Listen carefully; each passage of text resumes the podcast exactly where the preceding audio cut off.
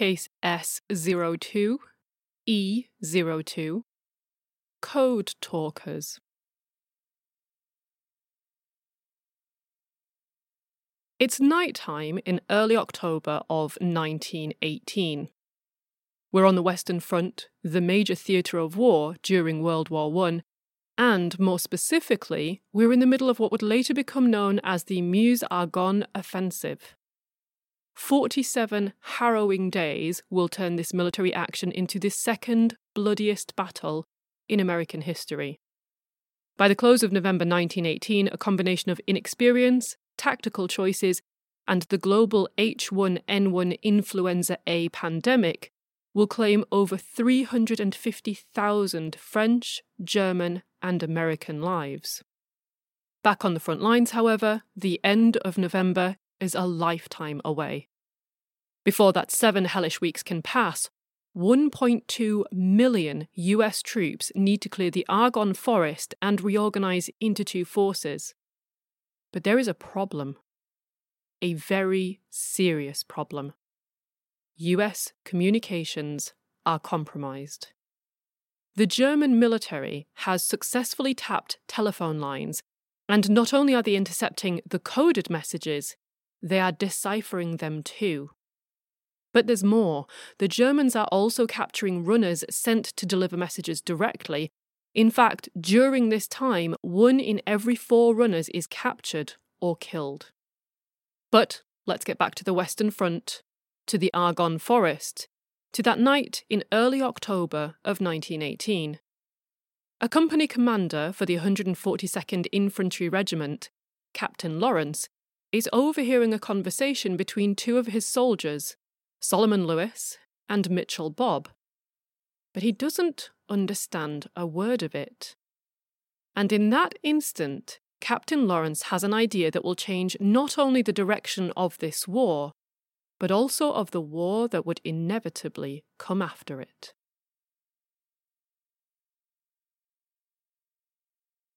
Welcome to en clair, an archive of forensic linguistics, literary detection, and language mysteries. You can find case notes about this episode, including credits, acknowledgements, and links to further reading at the blog. The web address is given at the end of this podcast.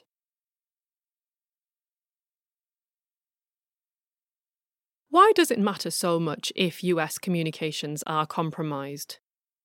Well, at its simplest, no comms, no army without instructions coming down from HQ to tell the infantry, Air Force, Navy, and Ops what to do, instead of having lots of very large groups of people working together in seamless, coordinated harmony, you end up with an awful lot of people milling about with guns and bombs, wondering which way to point them. Comms are the nervous system in the military body. But every time a signal is sent to the hands to strike or the feet to march, that message is at risk of being picked up, understood, and acted upon by the enemy. Imagine a boxing match. If you know that your opponent's brain just told their right fist to punch you in the jaw, you can quickly dodge, duck, and maybe even attack their now undefended right hand ribs. In other words, that split second insight gives you a critical advantage an opportunity to act to both protect yourself and then attack the enemy. The exact same principle operates on a much larger scale in the various arenas of war. So, for as long as there have been wars, there have been comms, orders, briefings, updates, queries, emergency signals, much more besides. And for as long as there have been comms, there have been enemies trying to intercept them all to gain that crucial advantage of foreknowledge. Of course, if you know that the enemy is snooping on your comms, the next logical step is to make the messages unreadable so that even if they are intercepted, it just doesn't matter anyway because the enemy will be unable to read them. Thus, centuries ago, we learned that military comms needed to be encoded or encrypted in some way. And, very quickly, the enemy learned that they would need to crack those codes and encryptions. Thus, the intelligence arms race was born and very quickly intensified. Oh, so you have codes, the enemy said. Bring forth the code breakers. Oh, well, you have code breakers now, replied the opponent. Then we shall find better code makers, and they will create even better codes. And back and forth it went over the centuries. So, just as kinetic war, with its physical weaponry and bloodshed, evolved from swords and daggers to spitfires and destroyers, at the same time, an intellectual war of scientists and academics silently escalated. As each tried to create unbreakable codes, and tried in turn to crack the codes of their enemies, that they might reveal the contents and give their side that precious advantage of insight. Comms, then, are one of the critical infrastructures of war, and because of their importance, they attract some of the most heated battles, not usually with guns or bombs, but more often with pens and brains. As all this suggests, successful interception and decryption by one side almost inevitably means more deaths and greater losses for the other. Instead of making an educated guess, the enemy can accurately dodge your expensive surprise attack and launch a precise, covert, damaging counter-offensive. They can deploy troops and resources only where needed and focus their time accordingly. If they know your army is currently exhausted, they can take the opportunity to repair, recoup, reform, or worse, attack. And if they know an all out attack is coming, they can plan, organise, execute. With a few exceptions, it is generally better to be a much smaller force with complete access to all the enemy's comms and total insight to all their movements and intentions than it is to be a substantially larger force operating completely in the dark. And if you can have full insight whilst keeping your enemy completely shut out, that is a double win condition. Compromised communications, then, are not merely important, they're absolutely critical. They can make the difference between not just winning or losing, but doing so in such a way that the outcome is keenly felt for generations. The problem is, though, as I've said, for every new and better code that one side's code maker comes up with, the other side comes up with a better code breaker. And eventually, under the sheer weight of intellectual effort, many human made codes will simply fail, especially if they are used many times for hundreds or thousands of messages. Anything a human makes, a human can unmake, after all. So, how do you come up with the uncrackable code or at least a code that will take so long to crack that the war will long be over by the time the enemy has figured it out. Back we go again to the Argonne Forest, to that night in early October of 1918 when the company commander for the 142nd Infantry Regiment, Captain Lawrence, overhears his two soldiers, Solomon Lewis and Mitchell Bob, talking. Remember, he didn't understand a word, and there's a very good reason for this. They are speaking in their native language, Choctaw. At the time, this was spoken by only a few thousand people in the whole world, and very little of it was written down. In fact, only a few Native American peoples had populations above 20,000, and any writing in that language that did exist tended to be only the Bible and hymns. Now, every language is technically a code. I mean, in linguistics, we talk about people code switching when we mean that they're going back and forth between two or more different languages. So, English is no less a code than Choctaw or Ancient Greek or Dothraki. It's just that some codes you'll know the codebook for. You'll know what sense to assign to the various parts of it, and other codes you don't. The codebook was given to you when you were a child, or if you've learned a second language as, when you're older, then you've learned it as an adult, the codebook exists in your brain. But, as is kind of obvious, English is not a great code, linguistically speaking or militarily speaking, for conveying top secret intelligence. Lots of people have that codebook completely memorized, so if the message is intercepted, it can be cracked very quickly, if not instantly. By contrast, a language spoken by a tiny fraction of the world's population, with very little in the way of written down grammar, is perfect. Imagine, for instance, that someone intercepts a message in a mystery language. Now, to recognize and identify a language you don't speak, you need to have already had a reasonable amount of exposure to it. If you've never heard that language before, there's no way, just from listening, to pluck its name out of thin air. And of course, when you don't have that, then you can't figure out who its native speakers might be. I mean, that's assuming there even are any native speakers. It could, after all, be a totally constructed language, a conlang. Those do exist. So, your first and most immediate option then is to try to brute force the code. So, you basically try to crack it from the outside, piece by piece, sound by sound, word by word, up through the vocabulary to the level of semantics and syntax and so on. Now, this is arguably the most difficult and labour intensive method. Depending on the language and the linguist, it's honestly not very likely to succeed. Now, you might think, well, yeah, but babies do this all the time. That's how they learn language. And I would say to that, well, yes, and also no. Babies usually have caregivers who repeatedly point out objects to them, name them, describe them, pick up words that the baby says and extend them, and then encourage longer formulations and correct them, and so on. That's very different from just listening to the same string of noises that you've intercepted 50 times in a row and praying for the inspiration that will help you to begin to understand them. Anyway, Let's imagine that the German military somehow get over this first obstacle and they figure out that this is Choctaw. And from that, then they can start to divine the native speakers of this language. Their military intelligence analysts and linguists can now start to research this language and they'll discover that it's spoken by the Choctaw people who live in what is now North America. But then their next obstacle is going to become apparent the lack of written material now, especially in a wartime scenario, this is a major problem because documents are easy to steal and smuggle. Better yet, you can make copies of them.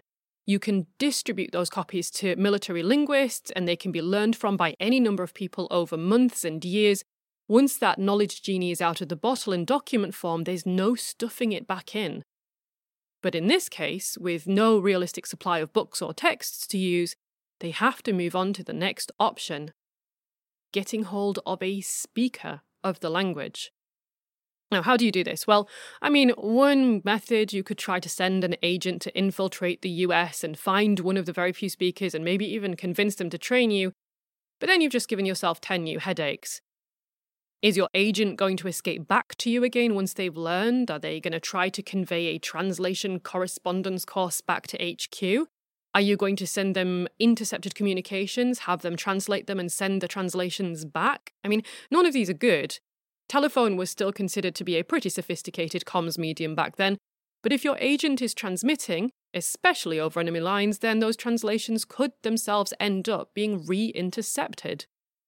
And if you tell your agent to smuggle the comms overland, disguised or hidden somehow, you can look up steganography if you like, by the time the intel gets back to you at HQ, it might be weeks out of date.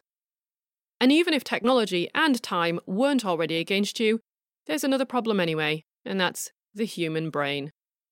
As anyone who has tried to learn another language during adulthood will know, mastering a whole new language under intense pressure in a very short space of time is exceedingly difficult. Fluency cannot be achieved in months, or even, many would argue, in years. Sometimes you may study a language for 30 years and be a very good speaker of it, but never really be deemed fluent. So, no matter how quickly an agent got in place, they still couldn't start being useful for at least a few months. I mean, let's go back to our baby example from earlier. Babies are usually fully immersed in one or more languages that they hear and practice every single day and they get lots of guidance and loads of assistance. There's no prior learning to get in their way, and even with all of this, we'd still consider a four year old to be just about adept at a basic level. Anyway, there is, of course, a much simpler solution, and I did kind of mention it earlier on. Not every Choctaw speaker is back home. Some are in the military serving for the United States and some are right there in places like France, in the Argonne forest. Why go thousands of miles across enemy borders to endear yourself to a Choctaw speaker on their home soil if you might be fortunate enough to capture a native Choctaw speaker in battle just a few miles down the road? Now, that sounds like a pretty good solution until you consider one key problem. Imagine you are the enemy. You capture your Choctaw speaker. You tell them they better translate for you, or else, or, you know, whatever persuasion you think will be most effective. You provide them with intercepted messages, and then they tell you what those messages say. Or do they? How are you going to know that their translations are genuine? After all, they will be the only person in the room, so to speak, who knows both sides of the metaphorical coin. You could make your punishments for mistranslations, should you ever find them out, so severe that the translator doesn't dare make errors, deliberate or otherwise. But even if you do manage to convince your translator to an exemplary, error free job, you're going to quickly discover another problem. Firstly, this exact scenario has obviously already occurred to the US military. They are trained to anticipate things like the code book, that is, the native Choctaw speaker, falling into enemy hands. And alongside this, hand in hand with it, it turns out that Choctaw has what might seem initially like a raging disadvantage. It didn't originally include many specialized military terms.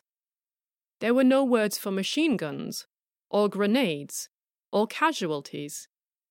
Now, your first reaction might be well, how on earth can you be a top secret military comms strategy in battle if you don't even have the basic lexicon? Well, these gaps and holes, what we would call underlexicalization, turned into a superb advantage. The Choctaw speakers went ahead and coined their own coded words. So, for example, little gun shoot meant machine gun. Stone referred to grenades. Scalps were casualties. It became a bit like code inception, and it essentially further encrypted the language by creating a code within a code. In other words, for the casual Choctaw soldier who had the misfortune to be captured in battle and forced to translate, they might get some of the message, but they couldn't explain what this coded vocabulary meant. And this is a good time to mention that not all Choctaw speaking soldiers were enlisted overnight into this new special function. The practicalities of it were that they were widely distributed across the continent. Not all were willing, not all were capable, and the more secret code talkers you recruit and train, the more you have to fall into enemy hands keeping the number small is actually essential. In the end, there are two types of Native American Code Talking, or NACT. Each involves the use of Native American languages for communication purposes, but the main difference is that Type 1 had the extra element, that special code within a code layer. So, Type 1 code talkers received varying degrees of formal code development and training, and they tended to be purposefully recruited. Type 2 is a more informal, casual use of non coded Native American languages. So, the typical scenario here is that they're accidentally discovered and then used once their potential is realised, but without any prior purposeful recruitment or training. As you might have guessed, this very first instantiation was kind of somewhere in between Type 1 and Type 2. Captain Lawrence didn't recruit these speakers deliberately to code talk, the idea just hadn't occurred to him until this moment. So their fluency in Choctaw was very much an after the fact realization. So that's classic type 2. But then they created these extra code words within the Choctaw language, and this moved directly into Type 1 NACT.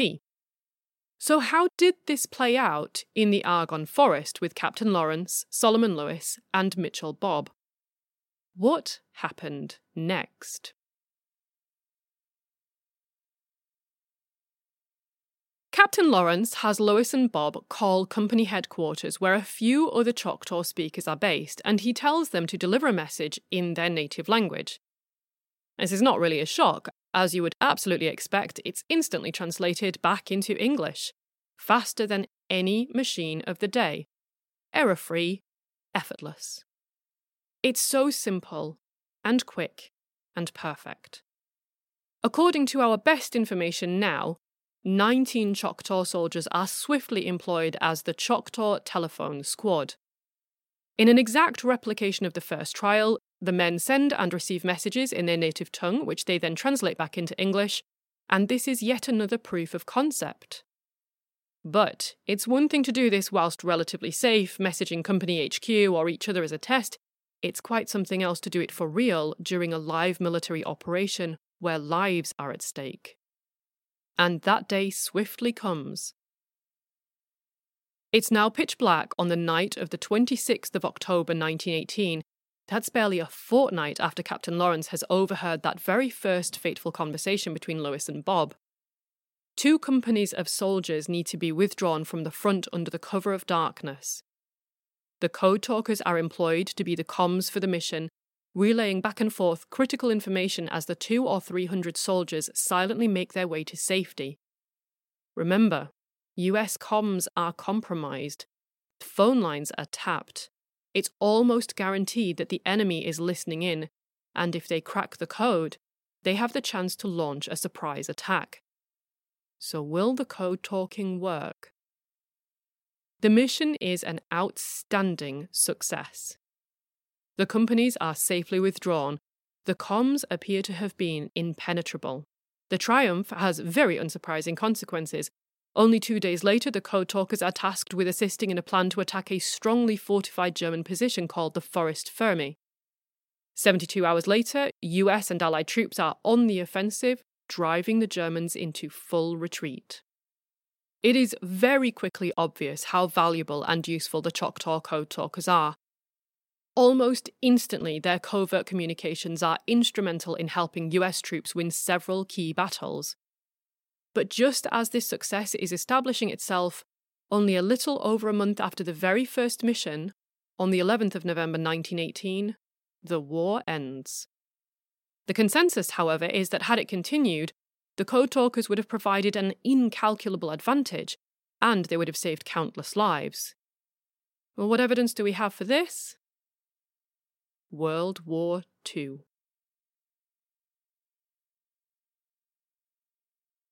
The reality is, for many people, if they do know about wartime code talking, most, if not all of the information that they've learned about it has come from the 2002 film Windtalkers. It's a reasonably good film. It follows the experiences of two Navajo code talkers and their bodyguards, so to speak, serving in a Marine unit in the Pacific Theatre during World War II, and parts of the film are based on true events. But it's drawn criticism. Mainly, it overlooks the true experiences of Navajo code talkers and actually spends a lot more time focusing on everyone else. Now, this is somewhat grimly ironic for reasons I will get back to later on, the film also doesn't look beyond Navajo, and this was not the only Native American language used for code talking during World War II. I mean, it's a little more understandable that the use of Choctaw in World War I doesn't get a mention. I mean, it was a different war from two decades earlier, after all, and the Choctaw soldiers only got a month to showcase what they could do. But it's also important to remember that the decision to use speakers of Navajo and other Native American languages during World War II was directly informed by the success of Choctaw Code Talkers at the end of World War I. In fact, in the grand arena of a global war, this tiny gem, this momentary intelligence advantage of using Choctaw, could so easily have vanished. You'll hear a little bit more about this towards the end. There was a lot going on. Not everyone was writing everything down and feeding it back to their superiors. It would have been so easy for it to be first unacknowledged, and again I'll come back to this theme later, and then entirely forgotten. Fortunately, however, Philip Johnston, a World War I veteran, happens to both know the Navajo language due to his upbringing on a Navajo reservation by his missionary parents, and then he proposes the idea of Navajo code talkers after reading about Choctaw code talking during World War I. The context now, however, is very different. This is the start of a new campaign rather than the end of an old one, and the concept has already been proven successful. This time, much larger resources are thrown at the idea. Compared to the 19 or so Choctaw code talkers of World War I, the Navajo code talking unit is over 20 times larger. More than 400 identified individuals will ultimately serve as part of the US Marine Corps' 3rd, 4th, and 5th Divisions during World War II. Forming in the spring of 1942, the original group of Navajo recruits are dubbed the First 29, and they immediately impress the signals officer by accurately translating, transmitting, and retranslating a message in two and a half minutes, a feat that usually takes about four hours using the old system. In fact, the Navajo language is quickly found to be especially suited to code talking. Even other Native American speakers find it particularly difficult to master. Why? Well, Navajo is a tonal language. This is similar to languages like Mandarin, Punjabi, Igbo, Cantonese, Zulu, Thai, and so forth. This means that a difference in pitch and inflection can alter the meaning of a word that sounds the same. So in English, for instance, if you say yes or yes or yes, it's still just the word yes. The pragmatic meaning might change, so one sounds a bit more questioning and another sounds a bit more irritated, but it is still just the word yes. Essentially, English is basically not a tonal language, though we can impart extra meaning through tone. By contrast, Navajo has four distinct tones for its vowels. So you've got a low, a high, a rising, and a falling. So I'll try and do it again with the yeses. So yes, yes, yes, yes. I am very, very bad at tonal languages. I am so sorry. Anyway, Speakers of non tonal languages tend to struggle with tonal languages not merely learning that the tones exist and learning to use them, but even just hearing the tones in spoken language. Now, I've actually spent a few years trying to learn Cantonese, which is a tonal language, and I can tell you I've found it unbelievably difficult just hearing the tone to try and replicate it to start with. So, if you don't even know a tonal language exists, your chances of decoding that language are pretty much nil. In other words, Navajo could realistically only be translated by other speakers of the language. So, unsurprisingly, after the success of Choctaw code talking in World War I, Germany and Japan have been studying Native American languages, and this could have so easily undermined the effort from the very beginning. But the fact that Navajo is a tonal language, its lack of writing, and the very few speakers all substantially complicate matters for the enemy. Now, not just any speakers of Navajo are allowed to join the Marine Corps code talking team. As I've mentioned before, you have to keep the numbers low anyway. But there are two main requirements for those who want to join. They have to be fluent bilinguals, no surprise, in Navajo and English, and also they have to meet the necessary physical requirements. Now, some Native Americans are drafted. That means that they are legally obliged to serve whether they wish to or not. But many volunteer, and some even falsify documents hiding the fact that they are underage so that they can join. Once formed, the Navajo team gets to work on developing their code based on their native tongue, and just like Choctaw, Navajo lacks quite a few military words. So, just as in World War I, these gaps in the lexicon are turned from a possible drawback into a major advantage. Submarines become iron fish. America is our mother. Fighter planes are hummingbirds, and so on. As before, this creates a code within a code but unlike the Choctaw team that only had time to coin about 20 new words, the Navajo code list ends up consisting of over 400 terms. No surprise, for security, these have to be memorized. You can't write them down anywhere because this poses an immediate and substantial risk. But this isn't all. The Navajo code talkers develop a further system modelled to some extent on the NATO phonetic alphabet. So you've probably heard of Alpha, Bravo, Charlie, etc. So, this is basically a list of agreed upon Navajo words, each used to represent individual letters. But pay attention here because this is very slightly complicated. The corresponding letter from the word is not the first letter of the word as it's said in Navajo, it's the first letter of the word when it's translated back into English. So this adds yet more encryption. So, for instance, let's say I want to spell the word down. The causeman might speak the Navajo word be, which translates into the English word deer. So that gives you your D. So it's not the B from be, it's the D from deer. Then they might use aka, which translates to oil in English. That gives you the O. Then glowy translates to weasel, there's your W. And tsa translates to needle, your N. Thus you get D O W N. But it's been derived from be, aka, glowy, tsa. Remember, Navajo is tonal. I told you I can't speak tonal languages, and I obviously cannot speak Navajo at all. So all of my pronunciations there were appalling, guaranteed. Anyway, this is a nice way of doing the phonetic alphabet, but there's still a problem. With enough intercepted messages and enough time and effort, even this transposition can be cracked. So let's say there's a lot of a certain type of plane flying about. Let's say GX5s, for instance. Now, if you're referring to GX5s over and over, that's going to start to form a consistent pattern in the data, and consistency is how most codes are cracked. English spelling too has its consistency, so E's are substantially the most common letter, Z's are substantially the least common letter, and you can make a list of letter frequencies, compare them against this supposedly encrypted set of letters in, for instance, Navajo, and quickly work out which ones are standing in for the E's and which ones are standing in for the T's and which ones are the Z's and so on. And once you have a few, you can start making educated guesses at the rest, and that's when the whole code falls apart. So, frequency analysis is just one method of code breaking, and in technical terms, a one to one transposition cipher like this, where you always just switch one thing for one other thing, just isn't that secure. So, you need an extra layer of complexity, and that's exactly what the Navajo speakers did. Instead of just having one word for each letter, they agreed on three possibilities for each letter and they could use any of the three each time. So even if you had the same letter repeating itself in a word like book, for instance, got O in there twice, you could use two different O's, and that makes it so much more difficult for the code breaker to crack.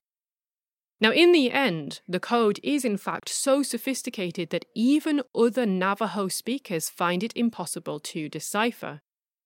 So, for instance, Joe Kieyoomia, who is being held as a prisoner of war in Japan, is repeatedly handed intercepted messages to decode. Despite his best efforts, he simply cannot translate them into anything meaningful, and unfortunately, he is tortured as a result. But it does show that the Navajo code has achieved a level where it cannot be broken by an untrained native speaker, even under the most awful duress. It can only be understood by those Navajo speakers who have been specially trained as code talkers. Despite this complexity, however, one of the major advantages of the code talkers is their speed. The mechanical systems of the day are extremely slow, sometimes unreliable, and can, of course, fall into enemy hands along with the codebooks needed to operate them. But code talking is almost as fast as ordinary conversation, and the codebooks have already been distributed. It's the language in the brains of the Navajo speakers. So, just one example of their speed and effectiveness is the US victory in the Battle of Iwo Jima in 1945. Three pairs of Navajo code talkers work for two straight days, sending and receiving over 800 messages. And when later checked, these messages contain absolutely no errors whatsoever. In the end, there is a general belief, though obviously we're never likely to find out to the contrary, that the enemy code breakers never managed to crack Code Talker messages in either World War I or World War II. Such success seems to speak for itself, and yet this story, like so many in the En clair series, does not end the way it should.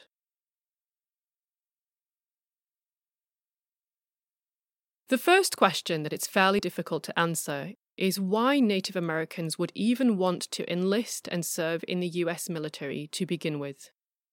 Take the Choctaw people, for instance. The 19th century was especially difficult for them. During the War of 1812, they fought alongside the US, but then they were forced into giving up most of their land to the government.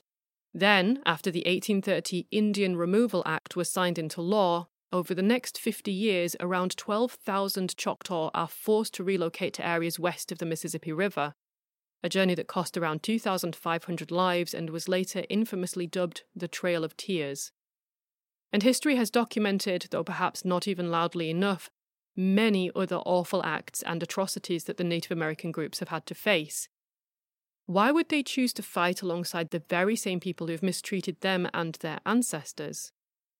The answer, as in any case like this, is as complicated as any individual or group or culture.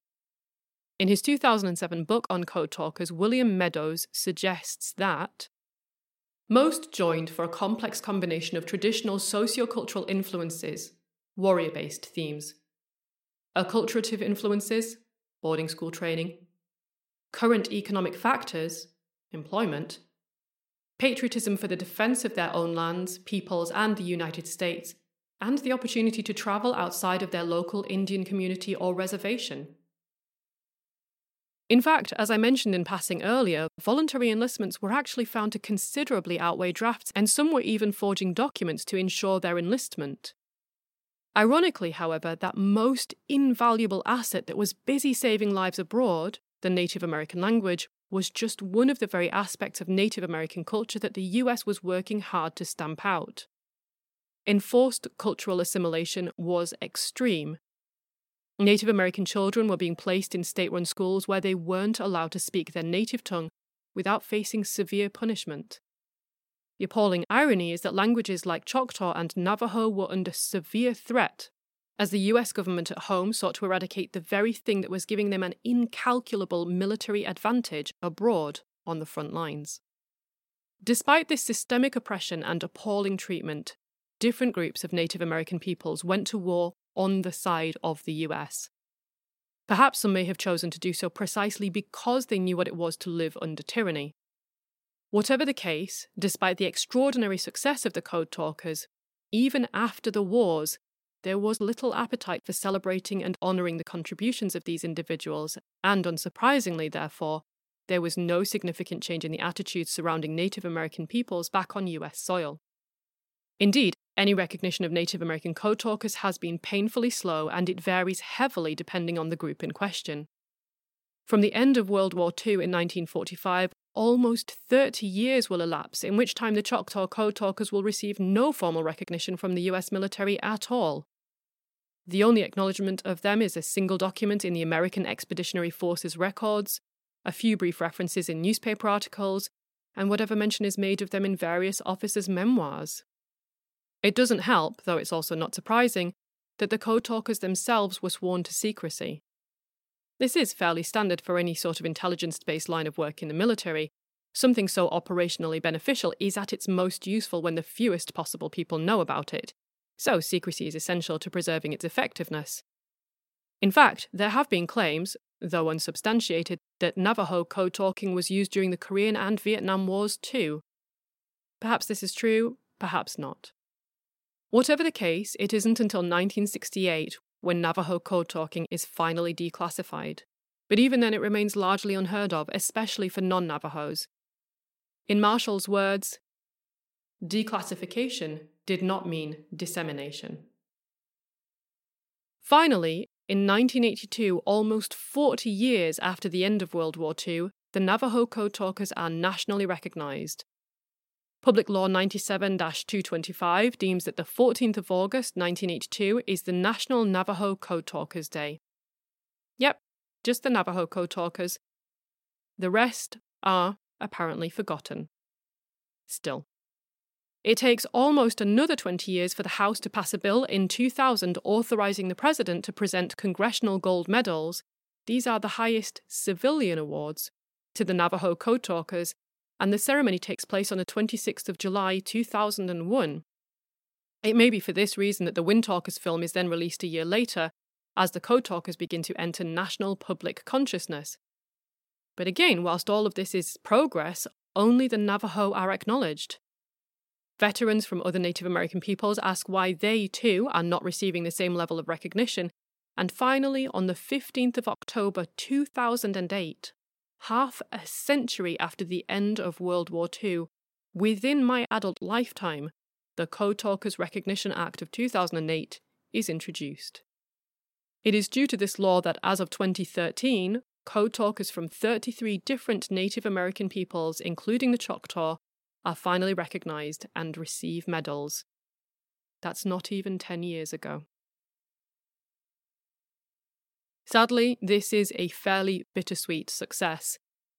The recognition, though small, is arriving at last, but for many it is simply too late. The majority of veterans have passed away before this recent surge of interest and recognition. And now that there is interest, it's become clear how little we know about code talking. There are few documents, the accounts are scattered, and many code talkers took their stories with them to the grave honouring their commitment to secrecy and not even telling their closest loved ones about what they had done during the war. There is no real way to fix this incalculable loss of human history, nor to make up for decades of recognition that never happened. But there is one thing we can do, and that is to know the names of the very first code talkers who paved the way for everything that came afterwards. Choctaw code talkers, as you now know, are the original code talkers who served in World War I. They were part of the 141st, 142nd, and 143rd Infantry Regiments.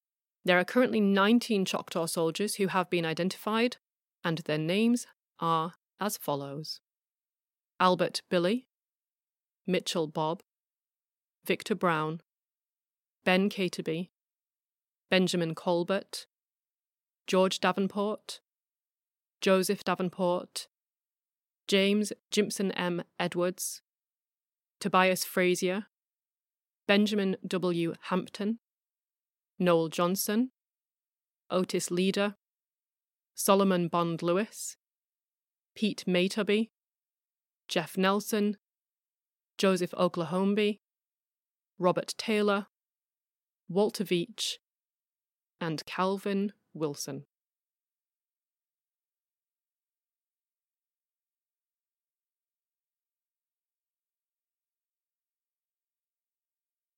Did this episode pique your curiosity?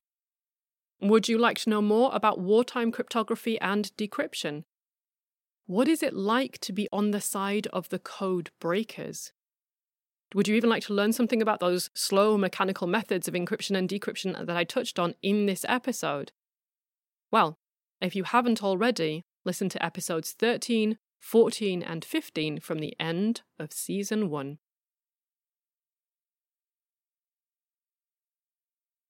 This episode of En Clair was researched and fact checked by my intern, Marissa Dooley, and it was narrated and produced by me, Dr. Claire Hardaker. However, this work wouldn't exist in its current form without the prior efforts of many others. You can find acknowledgements and references for those people at the blog. Also, there you can find data, links, articles, pictures, older cases, and more besides. The address for the blog is wp.lancs.ac.uk forward slash enclair. And you can follow the podcast on Twitter at underscore enclair. Or, if you like, you can follow me on Twitter at Dr. Claire H.